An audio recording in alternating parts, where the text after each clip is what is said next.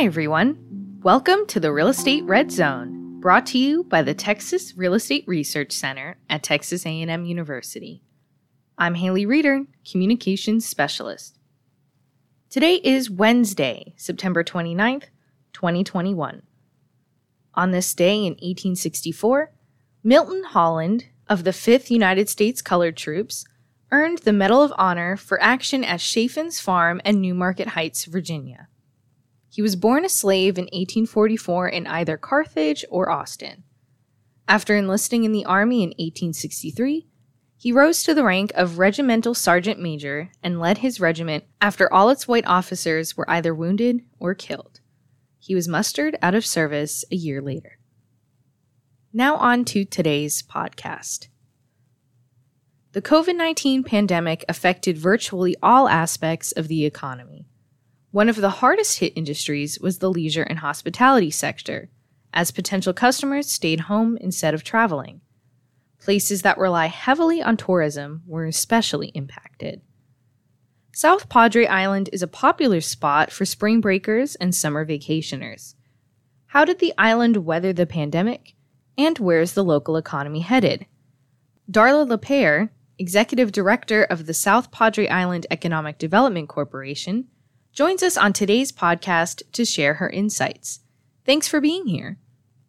Happy to be here. Thank you for having me. How has the South Padre Island economy fared over the past decade? Okay, so I actually have a 30 year tax revenue earned chart on my website.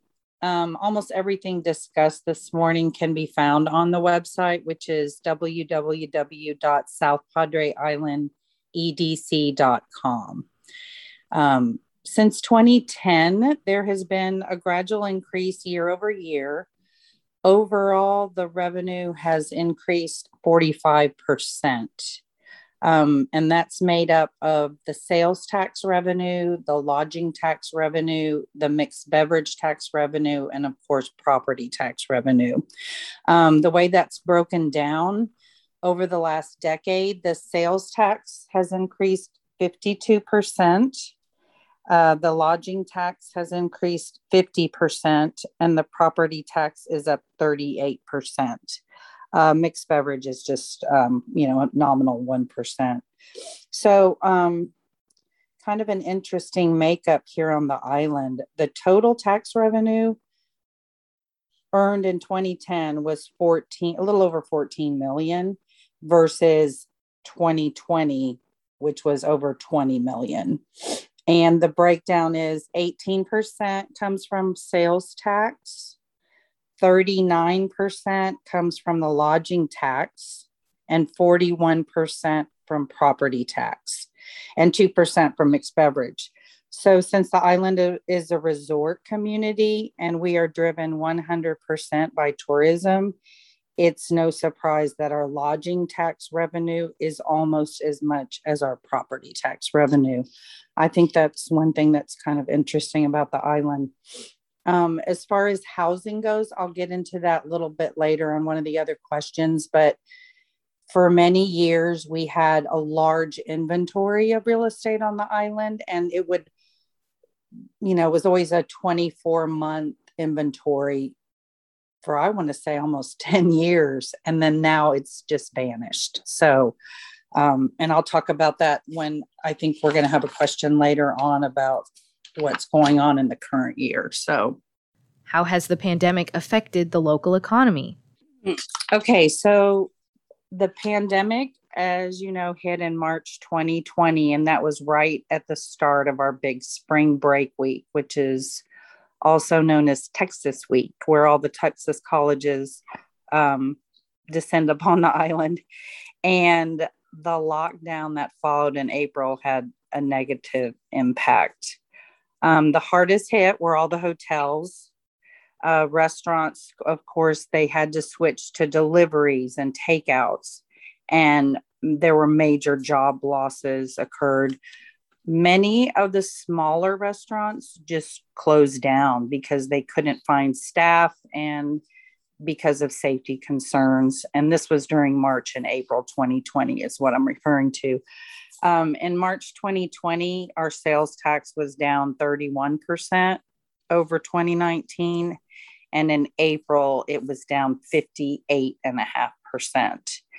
Um, the other only other month though that the sales tax was really down in 2020 was July. Uh, there was a spike in cases here in the Rio Grande Valley, which caused another lockdown in July. And our sales tax went down 33% over July 2019. Um, but we had monthly increases in sales tax in 2020, ranging from 14% per month to 32%. So we actually ended the 2020 calendar year with just a 2% decrease. Um, 2021 has broken records for us. Every month we've had a record month in revenue. Um, I think people just want to be outside and they want to do outdoor activities, and we're just perfect for um, people to come out and enjoy, you know, getting out of their homes again. Um, especially in March 2021, our sales tax was up 47% over 2019. I'm not talking about 2020 because 20 it was it was up over 115% over 2020, but compared even to 2019, we had a 47% increase. Same thing, April, we had a 37% increase over 2019. 230% over 2020. So this trend has continued through the summer, or June and July were the highest month for sales tax collection in the island's history. It's the same thing with the hotel lodging tax. I just kind of concentrate more on sales tax since that's how the Economic Development Corporation is funded. Um, but it's the same thing. A matter of fact, in June and July of this year, we had collected over $2 million in those two months for lodging tax revenue. So, you know, we've got the fishing, we have birding, water sports activity, and just coming to the beach and relaxing on the beach. It's created a positive impact for the island. What's the outlook for 2022? So, when we were going through our annual budget process, the Economic Development Corporation and the city decided to use the 2019 actual amounts to budget for our tax revenue. Um, it's always our practice to take a conservative approach and when we're doing the annual budget. And, you know, while we hope the record tax revenue continues, it's more than likely going to return to the normal increases we're used to schools are back in session, people are getting back to work.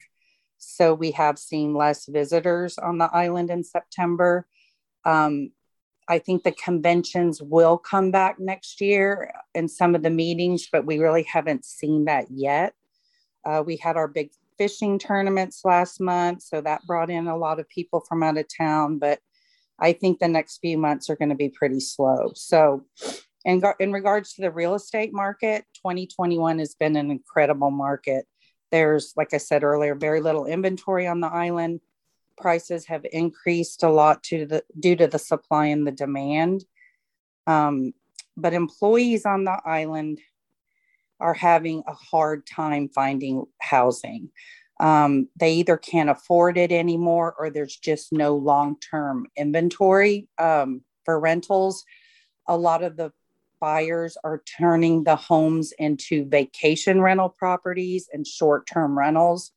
And it's all, you know, all the social media sites are full of just people trying to find a place to live. And it's not just on the island, it's kind of in our whole region. So I'm, you know, it's going to be inter- interesting to see how that plays out. The price of, you know, land on the island is too high to really build affordable housing here. But I'm hoping that some of the towns over on the mainland will build some, you know, more apartments and places for the workers, you know. So that's kind of our challenge. We'll have to see. For August 2021, in the report from the South Padre Island Board of Realtors, the median price is at 31%. Uh, compared to August of 2020, and that is $415,000 is our median price. The days on market went uh, is 93 days less. It's at 125 days on market. And our inventory is down to 1.3 months, which I even question that. It seems that anything that you see with a for sale sign on it has a contract on it. So um, I'm hoping that this is going to spur construction of additional housing and commercial because I also don't have anywhere for the businesses that want to come. Um, the only place we can expand is to the north because to the south is Mexico and the and the Gulf of Mexico. So we are hoping that you know there's been a lot of sales of the vacant land up there so hopefully we're going to start seeing a construction boom like they're seeing in port aransas and some of the other coastal communities um, but right now we just have a little bit of construction going on in the interior lots but there's not many of those left so are there any upcoming projects on South Padre Island that we should keep our eyes on? Yes. So we're always, we always have the second causeway on our plate. That is a project that will help spur that growth that I was talking about to the north. And we just need another way off the island in case of an emergency. So that's something I've been working on for 20 years that I've had this job. Um, what happened in is the toll roads were, you know, canceled everywhere in the state. So it was supposed to be a toll road. So what we did is it, we tried to get money out of the Texas legislature, but it never did get heard. So we've decided rather than wait two more years, we are going to finish the environmental impact study with local matches. We're going to put in a million dollars and the county is going to put in a million dollars and then the regional mobility authority will put in $1 million so we can finish the environmental impact study. And that will get it to where it's shovel ready and we can get some grants and some of the other money from the transportation agencies but that's where that is. Then we're working on a deep water marina. We're real excited about that. We're in the middle of a uh, marina feasibility study. Um, we have no inventory for boat slips for the offshore boats, and we have multiple fishing tournaments, and we also are building the largest artificial reef in the Gulf of Mexico, and we are funding, helping to fund that reef, and it, we need somewhere to put the boats that want to come and fish. So we just got the preliminary estimates for that, and it'll be about a $38 million project. So we'll be looking for some grants for that in a public private partnership. But it's an exciting project that we're working on. Uh, we're also planning to build an aquarium, butterfly pavilion, and a restaurant over at the site of the Birding and Nature Center on some additional land we have there. And the city is working on expanding the convention center. Um, that's a $30 million project. They are getting that funded by the venue tax, which was passed a few years ago. It was on that venue tax ballot. So there's been a set portion of the hotel tax set aside for expanding the convention center. That's being handled by the Convention and Visitors Bureau, so I don't have a lot of details on that project, but I believe it includes a hotel adjacent to the convention center. Um, all the hotels right now are right across the street, but um, I think that's a component of it. And then it's to go up, to build it up higher, you know, add additional floors and additional meeting space and exhibit hall and that kind of thing. Um, hopefully, like I said, we're going to have construction going on for just residential and commercial in general. Um, that's what we're hoping to see. We would like to help SpaceX with some kind of a ferry or something to transport employees back and forth to the Boca Chica site.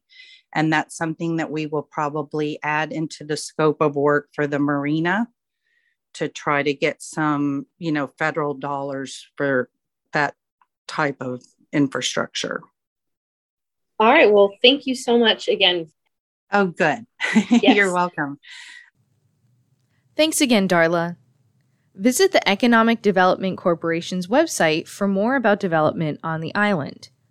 We also recently posted a South Padre Island housing update in News Talk Texas, our daily news database. Links to the EDC's website and our housing article are on our podcast webpage and in the YouTube description box. For more Texas real estate news, subscribe to Recon, our biweekly newsletter. You'll get all the biggest stories sent straight to your inbox every Tuesday and Friday. The link is down below. And while you're on our website, check out our research library. It includes a wide variety of research reports and articles. Latest topics include a Texas employment report, lesser known real estate leasing tax tips, a Texas housing mid year update, mortgage forbearance and repayment affordability, and more. The link is on our podcast webpage. That's going to be it for today's podcast. If you're looking for more from the Texas Real Estate Research Center, head to our website. That's www.recenter.tamu.edu. There, you'll find the latest data, research articles, news, and more. To stay up to date on when articles are published on our website, follow the Texas Real Estate Research Center on social media. You can find us with the handle at RECenterTX on Facebook, Twitter, LinkedIn, and Instagram. For more podcasts like these, you can subscribe on iTunes, Spotify, or to our YouTube channel. All podcasts are also available for free on our website. Thanks for joining us today in the Real Estate Red Zone, brought to you by the Texas Real Estate Research Center in College Station, Texas, where we've been helping Texans make the best real estate decisions since 1971. This is Haley Reeder, and I'll see you next time. Bye!